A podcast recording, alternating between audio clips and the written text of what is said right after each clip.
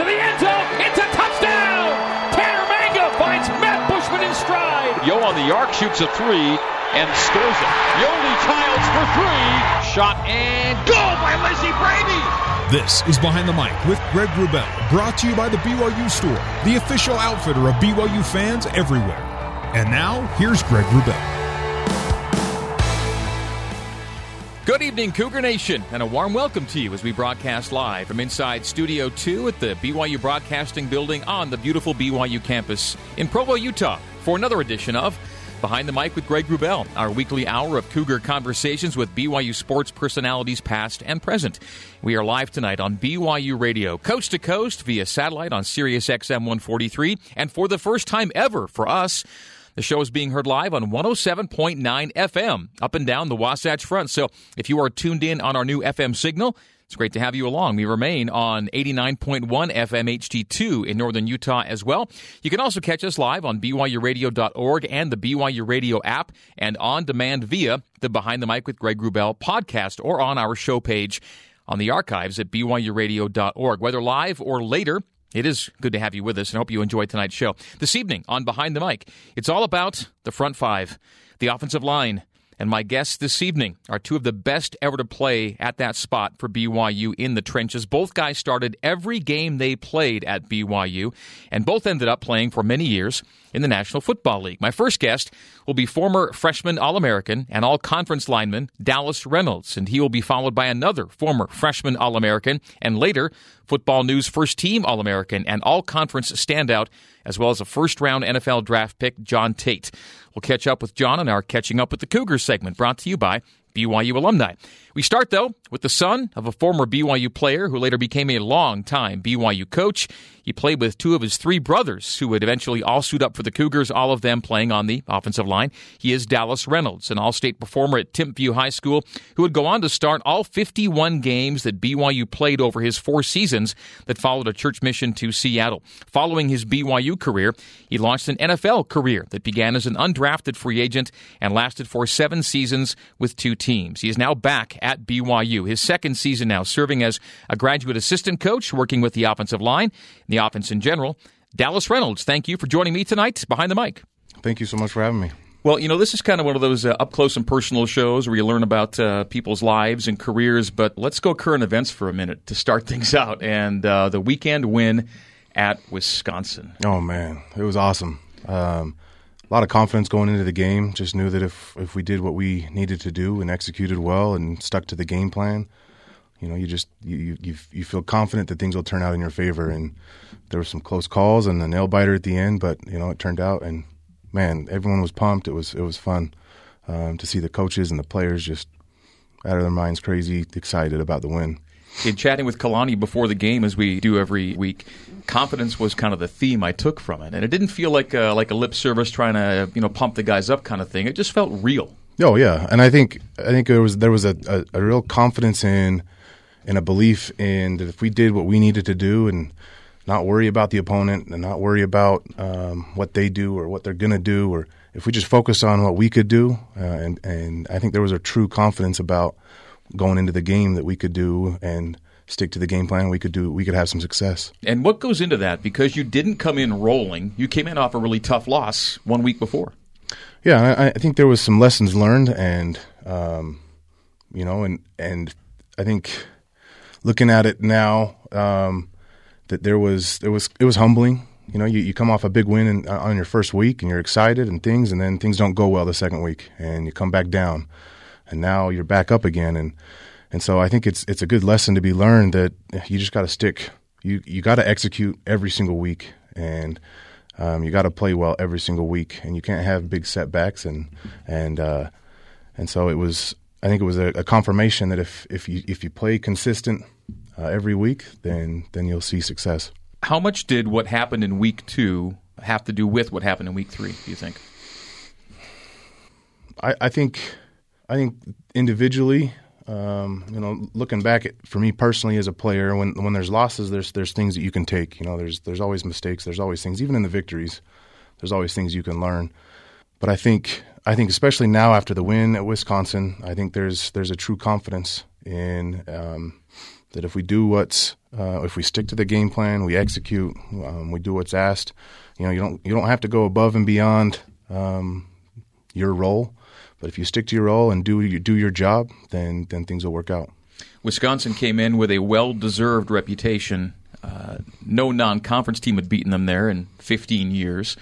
They hadn't lost a regular season game uh, in 21 games. Um, they don't lose to unranked teams, generally speaking. There are a lot of things that, that, that make Wisconsin a formidable foe, and they're just known for physical play as much as any team in the country.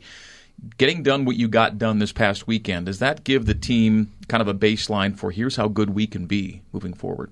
I hope so. Um, I love I love the way that Wisconsin plays. Um, they they they do a great job and they stick to their game. They don't um, they don't get in a hurry. They don't get in a rush. They just stick to their plan, and and I think we did a good job that way um, last week. And so, yeah, of, of, course, I hope I hope it gives everybody confidence that that we can beat anybody. And I think in college football, anybody can beat anybody. And um, but I think I think there's some big lessons to be learned. We're going to, in the next segment, kind of bring it current to what you're doing right now. But before we leave the Wisconsin game, I want to focus on the position group that you uh, focus most closely on And we'll talk about how you're working with them later, but uh, the O line, uh, their performance in Madison, what would you say about it? Uh, I think they they did a great job. Um, there's there's always things, like I said, there's always things you can improve on, technique you can get better at, um, assignments that can be more sound. But I think they did a good a good job. They were confident going into the game. They had confidence in the game plan. They had confidence in themselves, um, and they, they, they went and played hard. And then that's this group will never um, not give you they're all. You know, they they have great effort. They play hard. They play physical, and they played fast. And I think I think kudos to them for being able to do that. And um, you know, I think it played a, played a role with the offense and with the team. Okay. Looking back uh, on your life, when did you first get a sense that you were living in a football family? Oh man, since I f- can first remember, um, I just remember growing up around the team, um, players at the house all the time um, coming to the games as a little kid and, and, getting into the locker room and trying to get gloves at the. I, I, just I can remember from from when I was little, you know, and Coach Sitake and um, you know, there's a lot of there's some players on the staff now that I remember as a little kid, and hmm. and uh, so I think I think from all from the beginning I, I wanted to play and um, had dreams of playing, and and so I think I think from the very beginning. Your dad, Lance, was a BYU player, a BYU GA, came back and was a longtime BYU coach. Everyone knows quite well uh, Lance Sr. And, and, his story. And as closely tied to Lance is LaVell. Dad's always going to have a, a, singular role in your life. But LaVell was kind of right there the whole time, wasn't he, in, part mm-hmm. of, in, in, terms of your family? Mm-hmm. He was very close. And I remember. Um, dad going to his house and, and seeing LaVell uh, around the offices and and uh, around the house and at bowl games and and uh, you know I was young, um, but I, I, I remember him still, and you know there was. And Dad always talks about him. Always has quotes. Always has stories. You know, Pops is a big story guy, and so he's always he's always got stories and things to tell you and teach you by um, examples that that LaVell had how much of LaVell's influence on your father has trickled down to you and, and, and maybe some of your would be coaching style? Um, I, I think a lot. Um, I know I know Dad really loved him, and um, and so I think he he took on a lot of traits. Um, of course, he stuck to himself and and became his own his own coach in a way. But I think right. there was a lot of, of traits that that carried over. Um, and I, I, you know, I, I, hope that I can have a lot of those traits and carry some of those traits over, as, as well as you know, have my own style and my own way, and and trying to take on um, some of Pops and some of LaVell and some of Coach Grimes and Coach Pugh, and, and you know, there's a great staff to pull different things from and knowledge and and so, um, but in the end, you know, you hope you have you yourself and your own coach and. But man, if I if I can have some of those traits and qualities that my, my dad and Coach LaVell and, and those guys had, then then that's all I could ask for. This is my second year of this show, and over the last year and a half, I've interviewed a lot of former BYU players and a lot of them inevitably have brought up your dad, uh, especially when it comes to either the recruiting process or just the the guidance uh, that that they would require during a four year college career. Uh, your dad comes up in the same way a lot of times in terms of just how steady and solid and helpful he was to so many different kinds of players, even those who may not have been his position guys. Um, the personal relationship side of coaching, uh, could you observe that through your father, and what was maybe special about his touch that way? Uh, I think he was real. You know, I, I, think in in his recruiting, he was truthful. Um, whether it be you know playing time or contribution, or you know if a player or a recruit felt like he wanted to needed to go somewhere else, I think he was. Um, he never pressured people to feel like they needed to come to BYU, but um, I think he expressed truthfully how he felt and how um, you know, I've, I've talked to some of the players that played for my dad, and it was always they they felt his um, his true love for them as an individual and as a player, and and it was never um, like I said, there was never pressure for um, being here, pressure to how they how they performed. I think he, I think as a player, they could truly feel his um, true concern and, and love for them as an individual. I still see Lance Senior around from time to time. Uh, how's he doing these days? He's doing great. Um, he hangs out.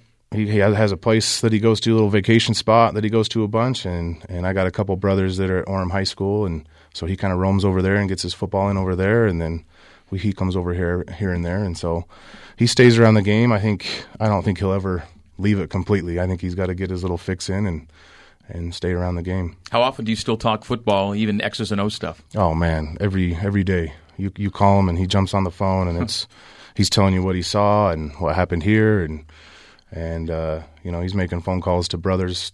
You know they they played Orem played out in California and he's making phone calls. You know trying to get hold of them and talk to them. So he's he's he's a junkie that way. He'll he'll talk to you with Sunday night dinners is still you know he's he's not coaching and we're not playing anymore, but it's still talking about uh, about the game. Does he still have the ear of some people with the program currently? You know, I think um, he, he talks to people, and and um, you know, I, I feel like he uh, he he he's always he's always willing to give um, his opinion and his viewpoints, and I think. Um, like I said, he's got stories and things that he could talk to you. So when you bring up something, he'll he'll be able to talk and and share his. Uh, but one thing again I love about what he does is he is he's truthful, he's honest. Uh, he doesn't beat around the bush and he'll he'll tell you his his true opinion and and that's one thing that I love and respect. The Reynolds family is as closely tied to BYU football as any of the Cougars have ever had. Besides yourself, three other brothers played at BYU. One of the cool things is you got to play with two of them over different spans of time, right? Because you got yeah. to be you got to be with both Lance junior mm-hmm. and Matt. Houston came later after, yeah. after you were done, just after you were done. But at different times, you got to play alongside brothers. Oh yeah, loved my experience, and that was a huge part about being here was was Pops was here as a coach, and um, you know Lance, my older brother, was here on the offensive line. We played right next to each other, and Coach Grimes was our offensive line coach. Uh, had an incredible year that year, and then Matt came in and we played we played together that year and um, missed Houston, but um, got to play with Matt a little bit too um, a few years later. But man, it was it was an incredible experience to be here and play with brothers and and uh, to win a lot of games. One of the most interesting things about your playing career is that you did it all on the offensive line. Freshman year, left guard. Sophomore year, both tackle spots. Junior year, specializing left tackle. And then senior year, center. So you really did it all. For people who think, well, a lineman's a lineman, specializing is uh, is part of that uh, of that position. How did you kind of manage the year to year transition to different spots on the line? Um, I think it was. Um, I wouldn't. I wouldn't say it was difficult. I mean, there, there's there's learning. There's different techniques to the different positions, but um, I had great. I had great coaches and, and, a father that was always there to to help in the backyard. And hmm. um, but you know, going from guard to tackle to to center, there's. I will say it, it helps you understand the offense a lot uh, uh, in greater detail. Um, but I think it also helped me. Um, I think it helped me in the long run to be able to um, play and show that I, I could play at those different spots, and um, and I think that that's valuable um, in some of the NFL players, uh, you know, coaches' eyes and things like that. So I think it helped me that way. But you know, truthfully, I, have wondered sometimes if, if you play one spot for four years, you know, how, how good could you have gotten at that spot, specialize at that spot, like you were saying. But, you know, I, I wouldn't change. I wouldn't change anything looking back at it. I loved playing at those spots. Um, I learned a lot at each each one, and, and loved just being being able to contribute to the team. What did uh, work in the backyard look like?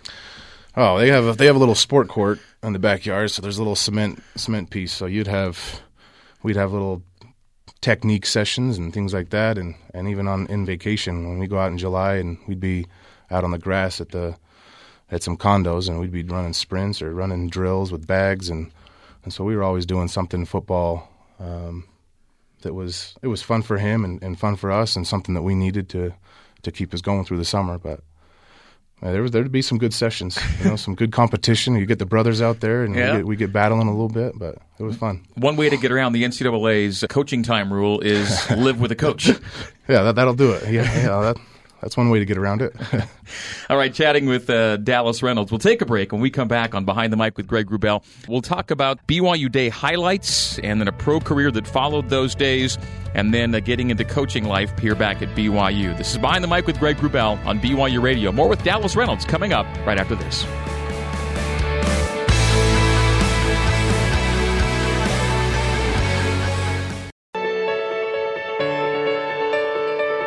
You're listening to Behind the Mic with Greg Wrubell, brought to you by the BYU Store, the official outfitter of BYU fans everywhere.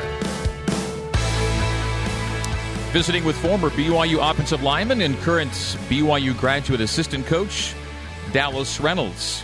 Dallas, you went on your mission right out of high school, right? Yes. Uh, so you played four straight years when you got back. Was that a good thing for you in, in, in a football way, do you think, in any sense? Um, I think so. I think for me, it was, it was good to get out and, and um, to serve first. Came home. I mean, when you first get home from your mission, it was a struggle getting back into shape and getting, you know, you, you, you remember yourself being able to do certain things that you have to um, take some time getting back in into the swing of things. But um, again, I had I had a, a, dad that was a coach, and I had an older brother that had been there and was. I mean, we we spent hours going through offense and talking through things. So I think. Uh, being able to have them accelerated that that process a lot.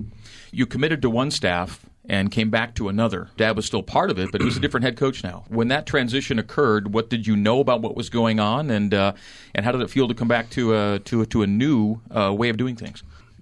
You know, it was all while I was on my mission, so there was there was things that were going on that was kind of delayed um, getting to me, and so um, I, I felt I felt like I was at that point I was I was committed to play with my family, you know, and and so wherever whatever happened with, with pops or, or, or my older brother Lance, I was I wanted to be with them and, and play with them and and so you know when I came home and they were there, that's that's where I knew I wanted to go. So you know um, the offensive line coach changed and I was able to learn a little bit about him. Um, you know, Coach Grimes, yeah. and because when I when I signed one of my mission, it was actually my dad that was the O line coach, and so I knew him pretty well. But um, Coach Grimes was a great guy, and, and I was excited. Things that I'd heard from Lance and things that I heard from from Pops, um, I was I was excited to, to be to be at BYU when I came home. And you are now playing for Bronco too. Now Bronco Mendenhall was yes. your head coach. Yes, so that changed as well, and and uh,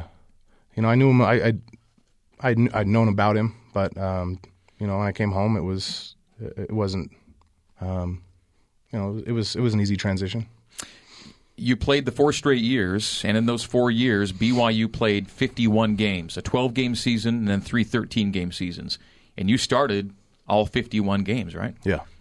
And, that, and that's I hope people can kind of just settle into that for a second. That's an amazing thing. First of all, from the health standpoint, where you play in the trenches to never have a game you'd have to miss, but then to come in as a true freshman and do it for, for four straight years. Do you look at that and say, "Man, that's that's yeah, I'm, I'm happy I was able to do that." Oh, I was, and, and you know, being able being able to contribute to the team and and do all that I could. Um, you know, I I I felt like I through through any injury, I felt like I wanted to play through it. I wanted to be there. I wanted to be a part of it. I wanted to be on the field with my guys, and and uh, so I mean, there was some injuries here and there that you have to battle through, and some off-season surgeries that you have to deal with. But um, you know, the being able to know uh, and be on the field with your guys is going to push you um, to get healthy and, and, get on the field. At a certain point, did you look at your continuity as a streak of some sort, and did you ever think of, man, if, if I've gone this far, like I want to keep this thing going? You know, not really. I didn't really think about it till um, really till the till the end when you know you, you realize that you you started that many games and and I think Matt Matt reminds me a lot because I think he actually he actually has one more start over me, so he reminds me of that quite often. But um, no, I, I don't think I didn't really pay attention or keep track of that throughout my playing days. But I think at the end, you kind of realize how cool it was that uh, I was able to accomplish that. Did you always want to take it to the next level, NFL wise? Yeah, I did. You know, even as a little kid, you you always thought about playing there, and and I don't think I fully realized that it was a possibility till you know a couple years in at BYU or. Um, when you, you start realizing that hey this this is possible this is this is a this could be a reality and um, you know I wish I wish I would have realized that a little earlier um, I think you know like I said I, it was always a dream but um, I, I, felt like you know after my sophomore year I felt like that was something that I could really accomplish and I really I really pushed for. Before we hit your NFL career, what do you look back on of your BYU days and and and list as maybe a highlight or two that will always stay with you?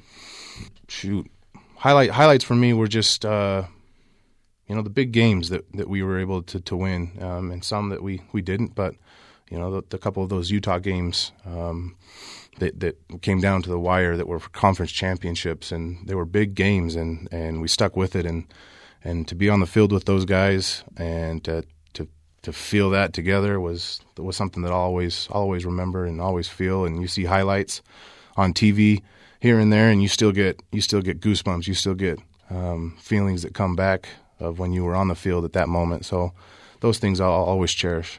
You were an undrafted free agent.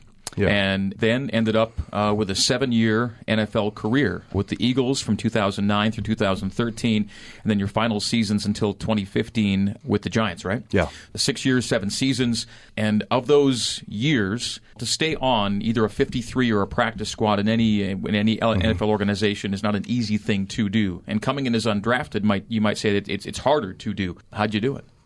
Hard work. I mean, and, and belief that something would would turn out. And I had a great agent that um, that that kept me um, hopeful and, and positive, and um, family as well. But you know, you go you get out there, and as a as a undrafted free agent, you don't get a lot of money up front, and so you're trying to make ends meet. And um, so there's there was some time that I was out in Philadelphia, and my wife was back in Utah, and and she was pregnant, and so so there was you fly her out, and so you end up losing some money in the beginning, and then um, it, it, was hard. And uh, I'm not going to say it was easy.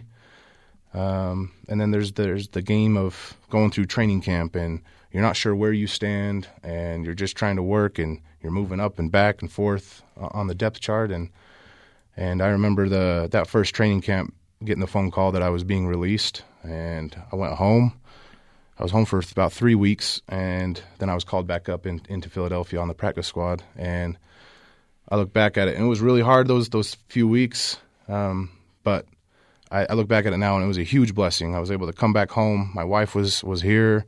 Um, we were able to have our first child here with with the doctors that she had met with, and and things just worked out perfectly. And um, you know, God had a plan for me and and our family, and it, it worked out just just I couldn't ask for it to work out any better. And went back to Philadelphia and had a great time there. Um, you know, was on practice squad a few years, and so you have to continue to work. Yeah.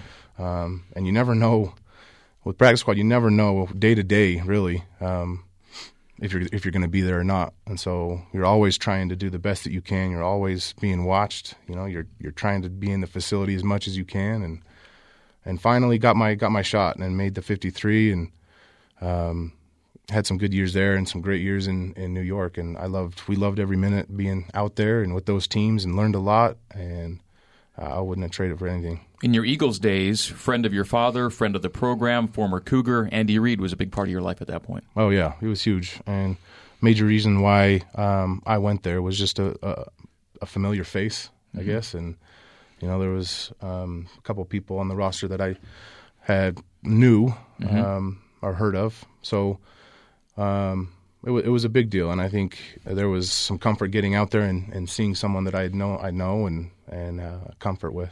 When it was time for it to end, uh, how did it end for you?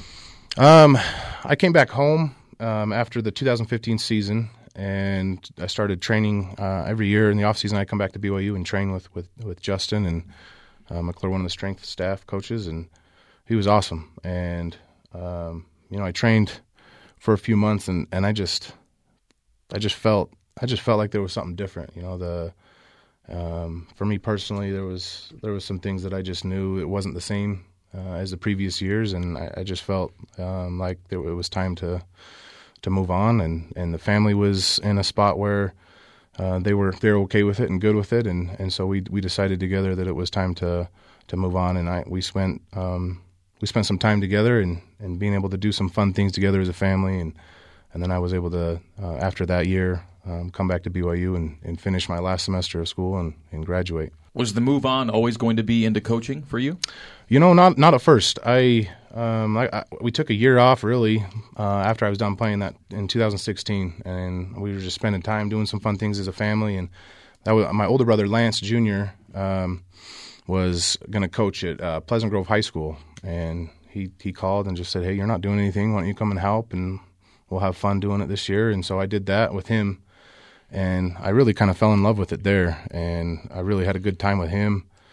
And uh, then I came back to BYU and finished my last semester, and and uh, Coach Empey, uh, we we talked, and he asked to come out and help as a student assistant during that spring ball. I did that, and then the graduate assistant job was open, and so it kind of worked out perfectly where I was able to um, apply and get into that, and it just, you know, the the dominoes fell and worked out perfect and was able to jump in and I've I've loved it. Um, so never thought it would happen, hmm. but since since that, that that first year helping older brother, it, I loved it and I've, I've I've loved it now.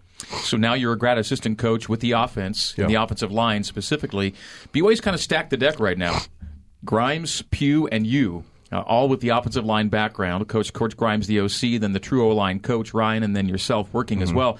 There's a lot of O line input right now with this offense. Yeah, th- th- those those two are great, um, and and I loved I loved Coach Grimes when I was a player, and Coach Pugh loved him when he, he played for him as well. So, you know, we got good stories with, with Coach Grimes, but um, you know, I, I, love I love it. There's there's different angles, different viewpoints, and you know, I, I feel like there's there's things that I can add and input and but I you know I'm learning a lot from being on the other end of things as from a player to a coach and, and why and how we do things and and uh, so that that's been awesome to be able to learn from those two. Okay, last couple things. Uh, how's school life going for you? Because you do have to be a student while you're also a coach. And then uh, we'll, we'll, we'll want to name your, your wife and, and kids and, and let us know how family life is. School life, it's uh, a lot harder than I than I thought it would be. Trying to balance out really a you're you're working so many hours through the day trying to get things done for a game and, and preparation and and then to be able to go to class and do the, the homework that's assigned it's it's been that's probably been one of the more difficult things um, to do is is manage football with school. You know it was a little easier as a player you had a little bit more time and um, this is this, that's been a huge um, a huge adjustment. So I'm working on it. hanging in there. I'm hanging in there. You know, I am, I'm not out of it yet, but no, it's it's it's been good. I've learned a lot, but um, that's probably been more more of the difficult part of of doing it is trying to uh, to balance those two. And then who's in your family right now? I have uh, my wife Suzanne. Um, we got married um, back when I was a player here. My after before my junior year, and we have two kids. Uh, my oldest girl uh, will turn nine next week, Sheree, and uh, my boy Dallas Jr., uh, who is five. So he'll turn six in October. So the junior tradition is going strong in the yes, family. Yes. So there's there's a few juniors and, and even a third. So uh, you know it stays strong. Well, it was fun having you in uh, to chat. Uh, congratulations again on the Wisconsin win. Best of luck in getting to three and one this weekend, and uh, always enjoy seeing you on the field. Dallas, thanks for coming in. Thank you, appreciate it. All right, that is Dallas Reynolds. Coming up next, our offensive line night continues. It'll be our catching up with the Cougar segment, brought to you by BYU alumni as I visit with former Cougar and NFLer John Tate. That is next. This is behind the mic with Greg Wrubell on BYU Radio. Back after this.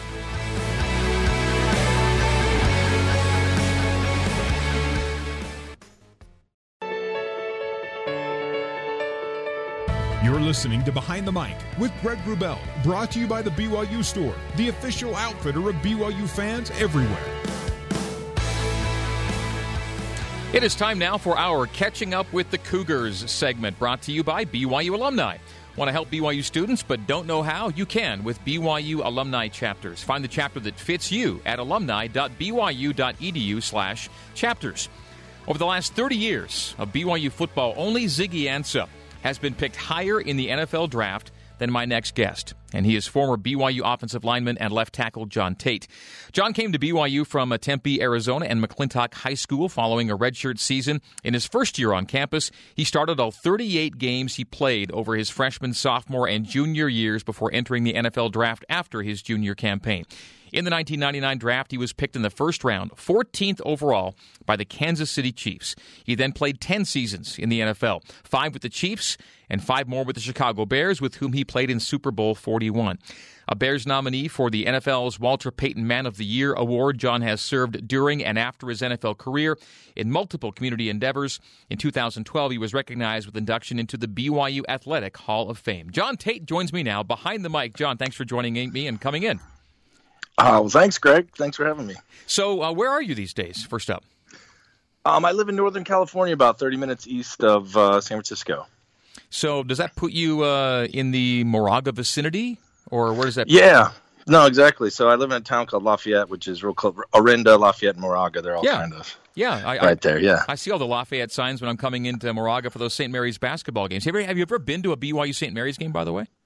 No, I haven't, but I've, I've thought about doing it uh, because St. Mary's is so close to my house. But uh, yeah, I need to do that. I hope you do one of these years. Come out to one of the games. Uh, would love to see you there. Well, let's uh, let's get a little bit uh, to uh, your story, which I, I've always found interesting because you had a lot of attention uh, coming out of high school, and uh, and I'm not, not sure that BYU was always going to be a done deal for you. Uh, ASU was right in your backyard. I think your folks wanted you to maybe go there. Um, you committed early to BYU, but there was a process involved that involved a lot of different teams. Isn't that right? Yeah, well, um, so I kind of had a little bit of a different uh, track, I guess. I went to BYU's uh, football camp uh, before my junior year of high school. Um, all the coaches thought I was going to be a senior. When they realized I was only going to be a junior, they started recruiting me kind of like a senior immediately, and got to know a lot of the coaches, especially Claude Bassett and some of the other guys. Um, Claude had a connection to Arizona, um, and I was from Arizona. Um, I actually kind of did this thing where I went into LaVell and I kind of secretly committed to him, but at the same time told him that I'd be taking all my trips and stuff, and so. It was kind of an insurance policy, I guess, in case I got hurt my senior year of high school. But uh, yeah, I was always going to BYU, even though I took all the trips to like UCLA and so, Arizona State and stuff like that. Yeah, so much to the chagrin of my dad, he really wanted me to be a Sun Devil. Uh, why, why was BYU going to be the right place for you? Do you think? Uh, well, I, I kind of made up my mind I was going to go on a mission, and I felt, you know, socially it'd probably be the best place for me to to fit in. Uh, all the schools that I took visits to and who recruited me, though, they they were open to letting me go on my mission and come back. Um, I just, uh, yeah, I just felt like BYU was the place to go. Did, did any schools uh, drop off uh, of your radar? Did they say, ah, the mission thing doesn't work for us? Um, yeah, a couple. I want to say like Nebraska, Notre Dame. There was a couple schools that kind of said, "Yeah, that's all right. If you come come here, we need you to not leave and everything." But but I was surprised at the number of teams that said, "You know, we've never done this before, but we're willing to try." You know, teams work for BYU, so um, you know that was kind of flattering. Teams were willing to maybe give me a chance to do it if I wanted to. Your plan was always going to be come in, play for a year, and then go. Is that right? Yeah, I mean, I kind of I showed up. Um, like right after I graduated, I came up this summer before my my redshirt year, and I worked out with the guys. Um, Mike Empey uh, was kind of leading the the offensive line. Then we had um, Evan Pilgrim and uh, uh, was Eli still there? Was who? Eli Herring was he part of the mix? Yeah, yet? Eli was there, and um, uh, Richards was the center, and just some really great guys that kind of took me in, let me work out with them, and as uh, as gung ho as I was to try to crack into the starting lineup, it wasn't in the cards, and Coach French thought it'd be a good idea to redshirt me. Did you have opposition um, to that, or could you see it? Um, I could kind of see it coming. I mean, look, the jump from high school to college for some guys is tough. It was tough for me, um, and um, you know, I think even because I was going on a mission, I think the coaches, especially, were like, "Well, there's really no point in in playing him if he's going to leave for two years because we already have some really good offensive linemen." You know, it wasn't like it was a huge need for him. So, um, yeah. So after your mission puts you in the 1996 season, your first season back, and first game of that first season was one that got tacked on. I think kind of late in the game. It was the Texas A&M uh, uh, Pigskin, yeah. Pigskin Classic game, wasn't it? Yeah, it was. So I, I got back from my mission uh, right before Christmas of '95. I think I was home for about 10 days, and then I headed up to BYU to start working out, get ready for spring ball.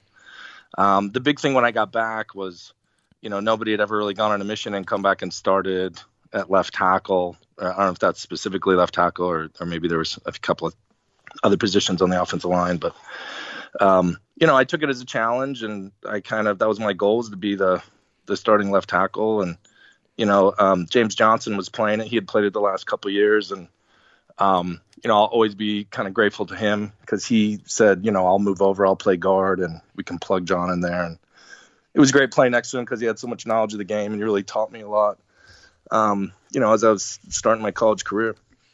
Now, you got Steve Sarkisian in his second and final year at BYU. So your your your first year as a redshirt freshman starting at left tackle, you got to play with a guy who had already had a year at BYU. They didn't make it to a bowl season the year before. In fact, that and kind of ended a long bowl run, right, for BYU the year before you got back off your mission. Then you got right. to play with Steve Sarkisian, a 15 game season. Everyone knows BYU went 14 and 1. How much of a really uh, positive eye opener was that playing with Sark in his senior year, your freshman year? Uh, it's pretty amazing. I mean, uh, you know, Sark, I think he's really kind of um, underrated as far as what kind of a leader he was on that team. He had, you know, he had that team firmly within the palm of his hand. I remember a game after, uh, well, I think it was after we lost to Washington that 96 season. We had uh, New Mexico the next week, and I think we beat them like 13 to three. The offense sputtered and you know didn't do well. And the next week of practice, I mean, I think I jumped off. I had a false start or something, and you know he called up the entire offense and just started screaming at us about how we need to do better. I mean, he was like a coach on the field, and you know he kind of had a presence where you wanted to play well for him. At least I did. You know, on the offensive line, I didn't want to be the guy that kept him from you know making his best plays. But um, there was just so many guys on that team. You know, it's Itula Mili, Chad Lewis, and Shea Muirbrook. I mean, there's just a great senior core of leadership, and you know, I I was lucky I could keep my mouth shut and just watch and learn.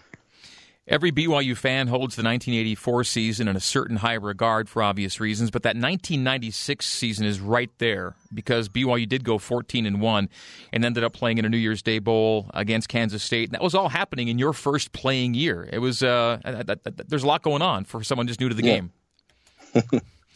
yeah, it was kind of like I remember somebody asking me, you know, they said, "Hey, you know, it was right before we played in the bowl game." They said, "This, you know, you've played 14 games, you have one more to go." I was like, "Does the season seem long?" And I my answer was kind of like I don't know any different. You know, it's like I, I went from playing no football for two years and then getting kind of thrown in it. I was just taking it one week at a time. It was and, good. Uh, Sorry, go ahead. No, no, it was a great experience. I just, um, you know, that season was was pretty fantastic. Some great games. It was good good training for an NFL career. It kind of felt like an NFL season as long yeah. as it was in 96. 97, uh, you get dinged a little bit. You miss a couple of games, right, in your sophomore year? Uh, yeah, I did. I, you said I started every game. That was that's a little off. I think I missed well, two games with the torn hamstring. Every game uh, you played, though, you started. As I'm saying, you you played. I think. Oh yeah, yeah, yeah, right. Yeah, you did miss two. Uh, they played 11 that year. You got nine of the 11, right? Uh, I think so. I think that's right. And and then in '98, another longer season, 14 games. You start and play all of those. And um, before I get to, to what comes next, of those three years you played at BYU, 14 and 1 obviously is, is special for its own reason. Did anything else jump out at you and, and something that maybe is underrated in terms of what might be a memory for you? Um, I mean, making making all WAC after my sophomore year was pretty fun. Um, to to get that kind of acknowledgement, I think it was me and Omar Morgan, uh, and uh, you know that was cool. I think it was cool to um, uh, just to, to, to playing games, you know, against Arizona State. You know, we played at their place, they played at our place. We we beat them both times. That was a lot of fun. You know, because you know I lived like five minutes from their campus and kind of grew up an Arizona State fan. Mm-hmm.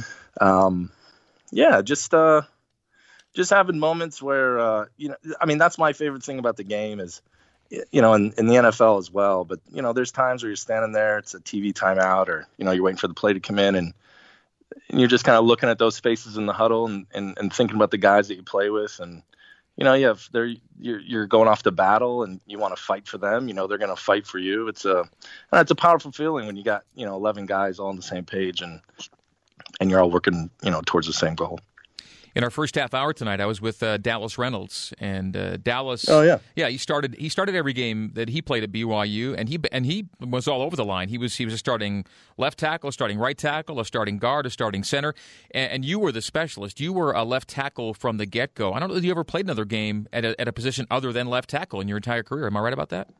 Yeah, no, I, I never did. Um, it was. I remember one time. Uh, uh, Coach uh, Coach French, I was t- com- I was uh, communicating with him when I was on my mission, and he had thrown out the idea of. He said, "Hey, uh, what about center? You want to come back and play center?" and I remember thinking, "Oh man, I don't know about that." but you know, and, then uh, you know, kind of got word back to him that I wasn't super comfortable with that, and I'd like to stay a tackle, and so it all worked out. But, yeah, yeah, it kind of worked think, out for you. Yeah, yeah. Briefly, you know, maybe the center position, but uh, I, I, don't think that would have turned out too well. So, what was the decider for you uh, to to leave BYU after your junior season? Um. Well, I. Uh,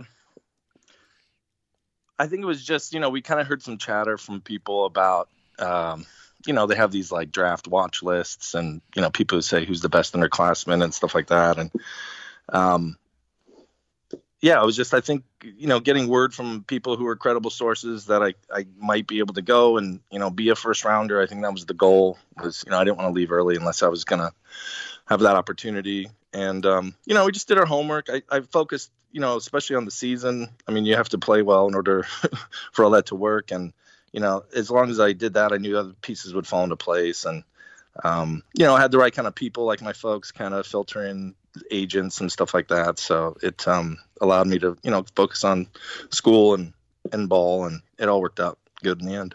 And you were by that time six years out of high school. You had a redshirt year and a mission and three playing years. So so you were you were pretty well developed and ready to play. Yeah. So even though I left as a junior, I was still a year older than guys who were kind of my same uh, class. Right. Coming up after the break, John Tait becomes a high first round NFL draft pick and begins his NFL career in Kansas City. As we continue behind the mic, brought to you by the BYU Store, the official outfitter of BYU fans everywhere. Back with more from John Tait right after this.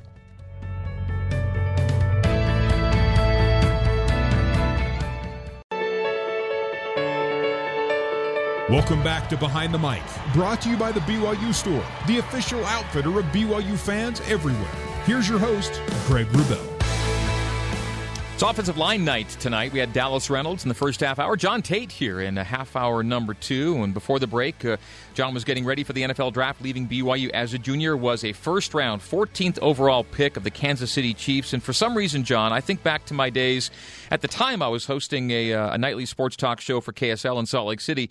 And the story at the time became quickly. Uh, uh, quote unquote, the holdout. Uh, you didn't join the Chiefs immediately, and uh, refresh my memory on how that all went down uh, before how you began your NFL career.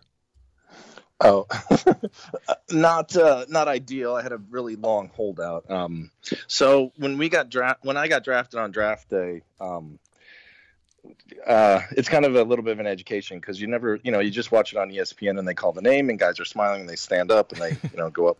I didn't get invited to the draft, but so I was sitting at home, you know, waiting with agents and family, and the phone rings, you know, and uh, actually the phone rang a couple times with teams earlier who, you know, they were thinking about thinking about it, and then they change their mind and they end up saying, you know, sorry, we're not going to take you. So it was a little bit of a roller coaster that way. But when the Chiefs finally called and uh, it looked like it was they were going to be the ones, they were they were trying to talking numbers on the phone with my agents and they were getting upset because you know the time is ticking down on the clock and you know they're trying to kind of get this agreement on on specs of the deal and it was it was just a big mess. So right from the start it was it was pretty tense. And then you know just there was just little things that we kind of saw as disrespectful. Um, going to mini camp you know they didn't offer me offered to buy me any insurance as a first round pick and not being signed. Whereas I, I think, you know, about 90% of the other first round picks were able to get that from their teams. And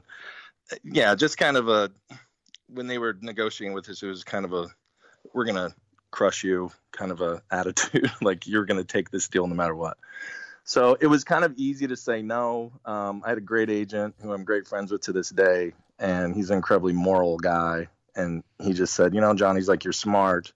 And when we explain to you how this deal works out, you're, you know, if you want to go, that's fine, but it's it's not right. And it, that was correct because, um, you know, they were trying to do a lot of things like roster bonuses and which is what they do is they take a big chunk of money from your signing bonus, they chop it up into 16 roster bonuses, and if you make the playing roster on that week, you get that chunk of money. Well, if you hurt yourself in practice, you know, there's a lot of things that, that are not in your control, which would then put them in position to take money from you for no reason. So that was kind of the that was the that was the problem for me. And they had done it to other guys and other contracts as well. And so I saw it as, hey, maybe if I can stand up to him, we can set a new precedent, and the next first rounder won't have to deal with this, mm. and he can say, hey, I want the deal that John got.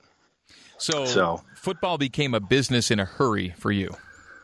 Oh yeah, yeah. It's uh, it's funny. I mean, um, you know, look, the, the NFL, as much as the NFL teams want to preach about family and you know we look after each other and we care about each other, it's pretty cutthroat. The amount of money that's involved. I mean, that's with any business, right? It's uh, um, the NFL, not for long. That's what it stands for. So, uh, yeah, it was it was an interesting experience, and it, it it was too bad. You know, I finally, well, I mean, I had this big blow up where we went in. We were supposed to get signed, and I was going to be in camp for the last preseason game, and then things broke down. And I don't know if people remember, we had a meeting with the GM, and there was a big screaming match, and we left, which was a apparently got a ton of media exposure, and uh, so I didn't actually didn't come to the Chiefs until right before I think the first game. It was like a Thursday before the first game. I was inactive for four weeks, and then um, uh, once I was active, I started. I played in 12 games, and I started three of them because of injury. There was a guy named Glenn Parker who was a starting left tackle. Yeah, and uh, yeah, that was how my first year went. But it was it was tough. It just I was never I never trusted the front office.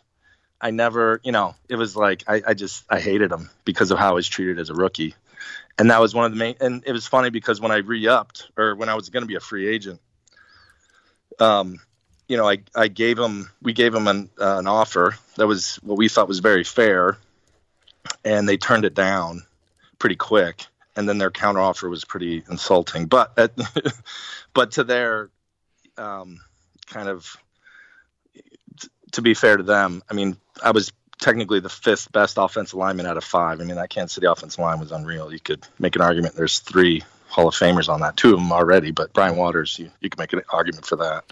So, you know, it was I could see where they were coming from, but um, you know, then they transition tagged me, and um, I was actually able to get a, a way better deal from the Bears. So I don't know if it backfired on them, but I would have loved to stay in Kansas City. I really loved the team and the fans, but you know, it was time to move on and went to Chicago. After that first season where you started 3 of 12, you then started 136 of the next 136 games you played over 9 more NFL seasons, 10-year career, 5 in KC, 5 with the Bears, Super Bowl appearance in there. When it uh, when it ended for you, was it purely health related at that time? Were you saying quality of life? Is that how it ended for you? Uh it wasn't a physical thing. I'd say it was more of an emotional and a mental thing. Hmm. I just I was done. Hmm. You know, I could have I could have eked out two more years and and kind of you know hung on, but I, I kind of saw a window where I could exit on my own terms, and I just I took it. So you know they it was kind of getting towards the end where it was like, hey John, you know you've played left tackle for us, we've flipped you and played right. You know we'd like to maybe you know keep you on for a few more years. Um, and you know, if you're not, basically, it's like if you can't win the starting job, you'll be our swing tackle. You'll be our guy who of can come in and play both sides. And I, I was not going to do that. Every time I've had to flip from left to right and back again, it's just been the hardest thing for me. Some guys they make it look so easy. I'm hmm. so jealous, but it really was a challenge for me whenever I had to flip sides. So I just saw it as like, you know, I this isn't. I, I already have more money than you know I'll ever know what to do with. What's the point? And you know, also your health. You know, I didn't have any major, you know, knee replacements or ACLs or anything, and uh, yeah, I just thought it was a good time to walk away.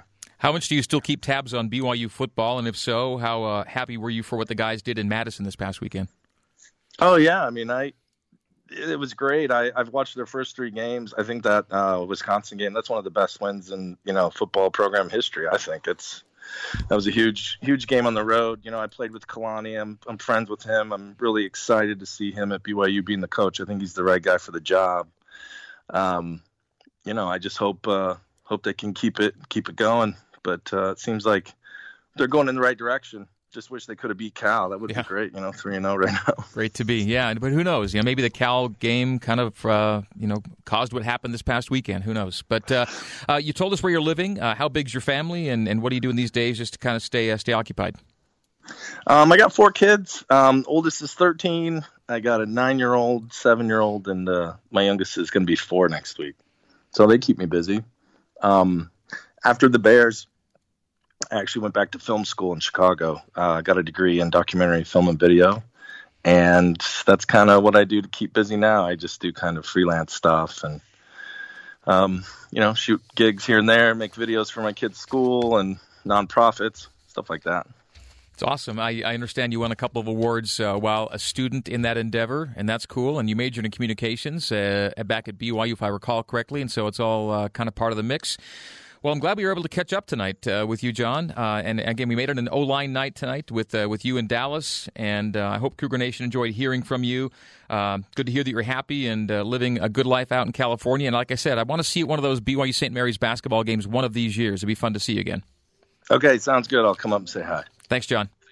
All right, Greg, take it easy. All right, that's John Tait. John was my guest in tonight's Catching Up with the Cougar segment brought to you by BYU Alumni. BYU Alumni chapters helping students in need and spread the influence of the Y around the world. Stay connected for good and find your chapter at alumni.byu.edu slash chapters. We're back after this to wrap up tonight's show. Rejoin us after this. Well, folks, that will do it for Behind the Mic with Greg Wrubell on this Wednesday, September 19th. My thanks to my guests this evening, both former BYU offensive linemen, the current GA coach, Dallas Reynolds, and the former first round NFL draft pick, John Tait. On next week's show, scheduled our BYU hoopster TJ Haws as basketball starts practice next week officially. And we'll also have former BYU football player and grad assistant coach uh, Jan Jorgensen, who's coaching out in California these days. Those are our guests next week, TJ and Jan. My thanks to coordinating producer Terry South with assistance from Sean O'Neill. Thanks as well to BYU Radio General Manager Don Shaline and intern Aaron Fitzner. For all of them, I'm Greg Wrubell. Thanking you for tuning in and joining me behind the mic. We'll talk to you next Wednesday, 8 Eastern, 6 Mountain on BYU Radio. Good night.